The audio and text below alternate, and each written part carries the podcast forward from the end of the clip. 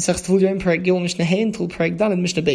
previous Mishnah brought an argument between Rabbi Elazar ben Yehuda Ishbar Toisa in the name of Rabbi Yeshua and Rabbi Akiva in the name of Rabbi Yeshua. They heard different things from Rabbi Yeshua with regards to a particular case of chibur, whether we consider a food item to all be connected or to be like separate entities. This Mishnah brings another argument between them based on what they heard from Rabbi Yeshua although this is a totally different case, but in the same world of chibur. Yarak shel chulin shebishlei b'shemen shel truma. Chulin, unsanctified vegetables that were cooked with truma oil. V'noga by tvul and a tvul touches one of those vegetables. Rabbi Elaz ben Yehuda ishbar toisa Imam Rabbi Yeshua. Rabbi Elaz ben Yehuda, the man who lived and was a significant figure in the place called Bar Toisa, he says in the name of Rabbi Yeshua that posal kulai he would invalidate all of the vegetables there. The oil is something that connects all of those pieces together, and we thus view it all as being like one, so they would all become impure, even though the Tfulyom only touched one of the vegetables.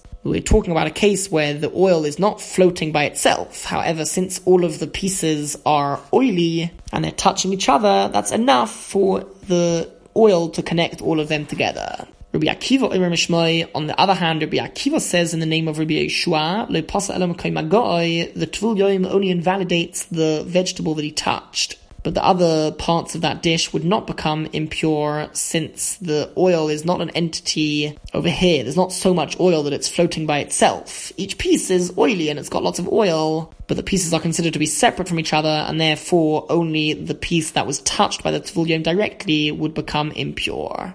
Mishnah Vov, in order for food to become tome when it has contact with a source of impurity, it must have first become wet at some point, even in the, in the past, from one of the seven liquids that the Torah considers to be seven liquids that cause hechsher, that give food the ability to become tome. One of the cat- seven categories of liquid is water, and saliva is considered to be an example. It's in this category. Now, in order for hechsher to occur when the food item becomes wet, again, hechsher means that it gains the ability to become tome upon having contact with a source of impurity. So, in order for hechsher to occur when it gets wet, it must be that the owner of that food is pleased with the fact that it has got wet or at least he's pleased with the existence of the liquid in that particular form. And the Mishnah teaches that ha'oichel, a pure person who bit into a piece of food, v'nofel al begodov, and the piece of food ended up falling out of his mouth onto his clothes, val kikar truma, and then also landed on a truma loaf of bread. Now we're talking about truma bread that did not have the ability to become tome yet. And the question over here is not whether the loaf becomes tome, because we're talking about a pure person's saliva. Rather, the question is whether the loaf has hechsher now, whether it becomes fit to become tome in the future if it will have contact with a source of impurity. The Mishnah rules that tahar, the truma loaf remains pure, meaning it does not gain the ability to become tome. The reason being that although saliva is one of the seven liquids that can cause hechsher, over here the owner is not pleased at all, not with the existence of the saliva being out of his mouth, and also not with the fact that it is there at all. The saliva ended up going on his clothes. He's definitely not happy about that. So he's not at all happy with the existence of the saliva, and because of that, he does not have the ability to make the loaf tome, or to give the loaf the ability to become tome. If somebody was eating cracked olives or tamarim or wet, moist dates, Any time that he's interested in sucking the pip, which is inside of them, Vinofal, if the pip falls down, if it falls out of his mouth whilst he's sucking onto it, in this case he is interested in his saliva being there. That's part of the process of sucking out the moisture from the pip. And because of this, the saliva of al begod al truma, if it falls out of his mouth onto his clothes and onto a uh, truma loaf of bread, tome, the loaf would gain the ability to become tome, even though he wasn't happy about the saliva going onto his clothes, but he was happy with the existence of the saliva because he was sucking the pip, and therefore it has the ability to cause hechsher. Third case of the Mishnah now. If he was eating dry olives or dry figs, or really any case where he does not want, he's not interested in sucking the pip, because there's not really any moisture there to suck out. The nofa al truma, if the pip falls out of his mouth and goes onto his clothes or onto a loaf of bread that is truma, tahar, the saliva would not make the loaf fit to become tome, because in this case he was not interested in the saliva since he wasn't sucking the pip at all.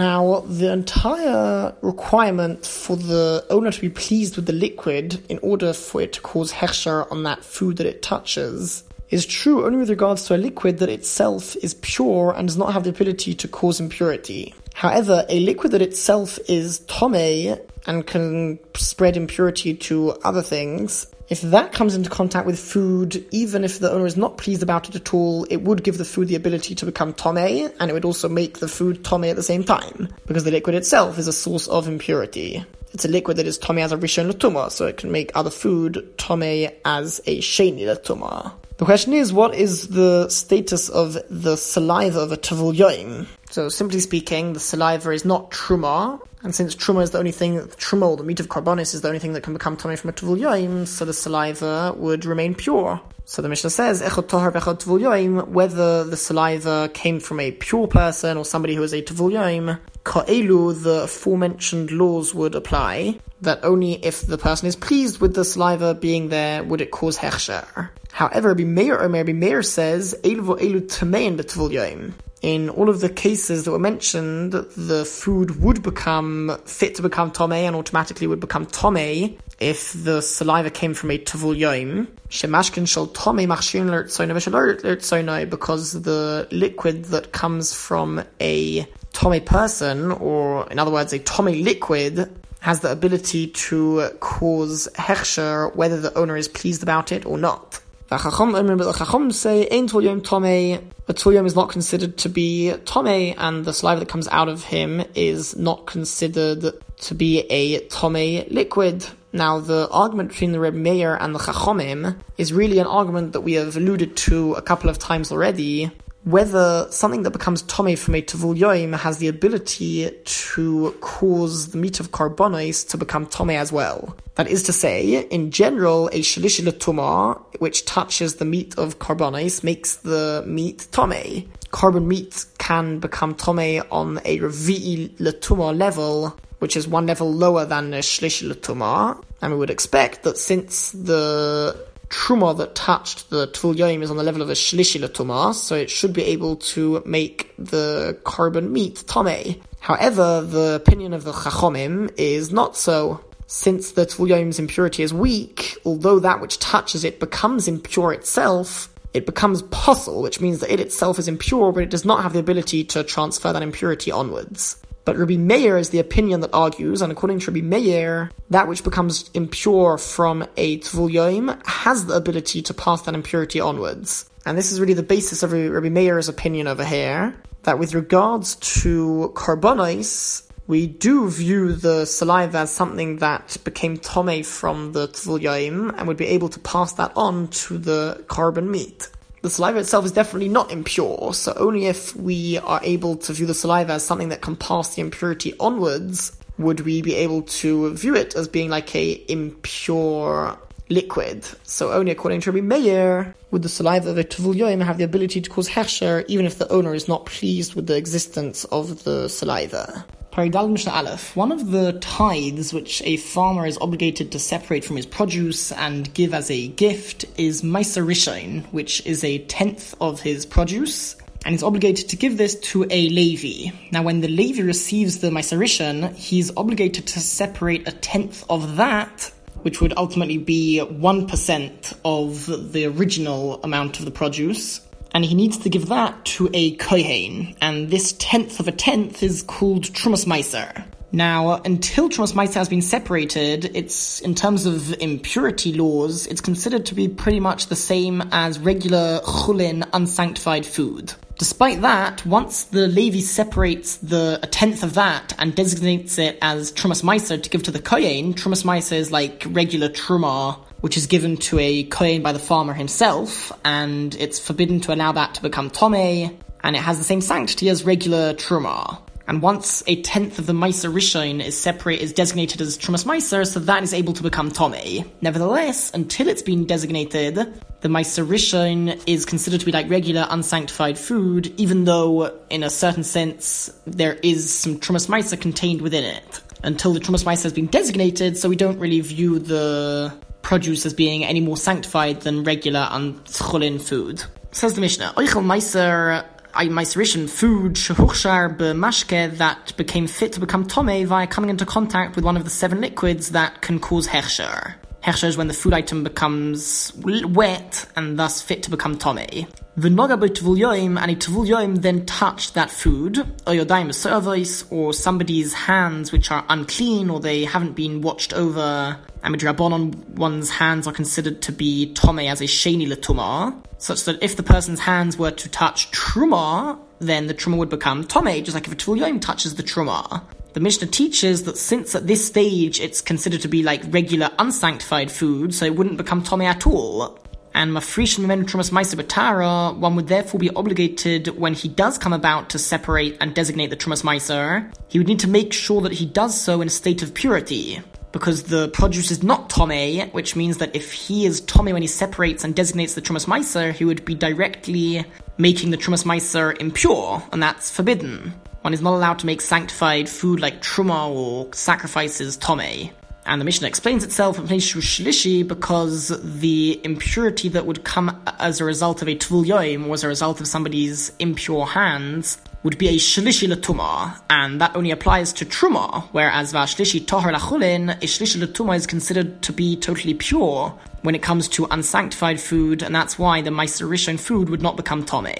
Mishnah. This Mishnah discusses a very similar question to the previous Mishnah, just that over here we're talking about dough. The person who makes the dough is obligated to separate a portion of the dough and designate it as challah, which is one of the gifts that is given to a kohen. And challah is considered to have a very similar status to truma, so it would also be able to become a shadish and likewise it's forbidden to allow it to become impure.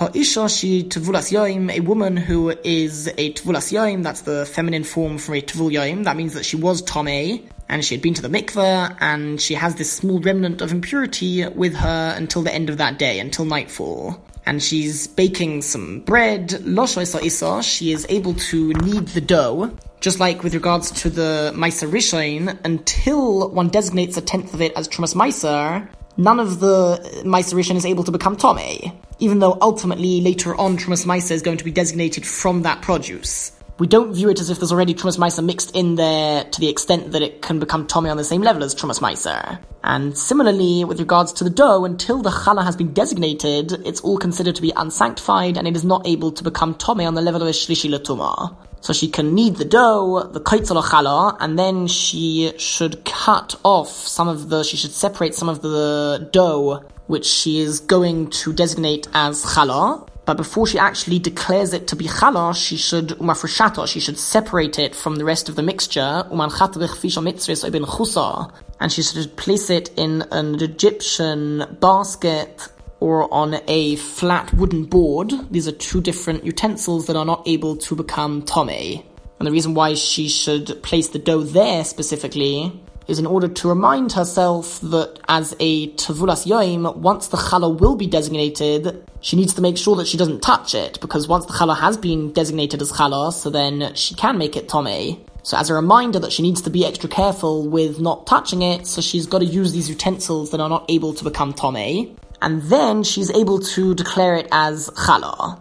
Now, the rule is that when one designates tithes or challah, the part of the produce or the dough that he is declaring as the truma or as the challah, whatever the gift might be, ideally that produce needs to be right next to the rest of the produce on which he is separating and designating the challah. The whole idea is that the challah is a portion of all of that dough that he is giving over to the kohen.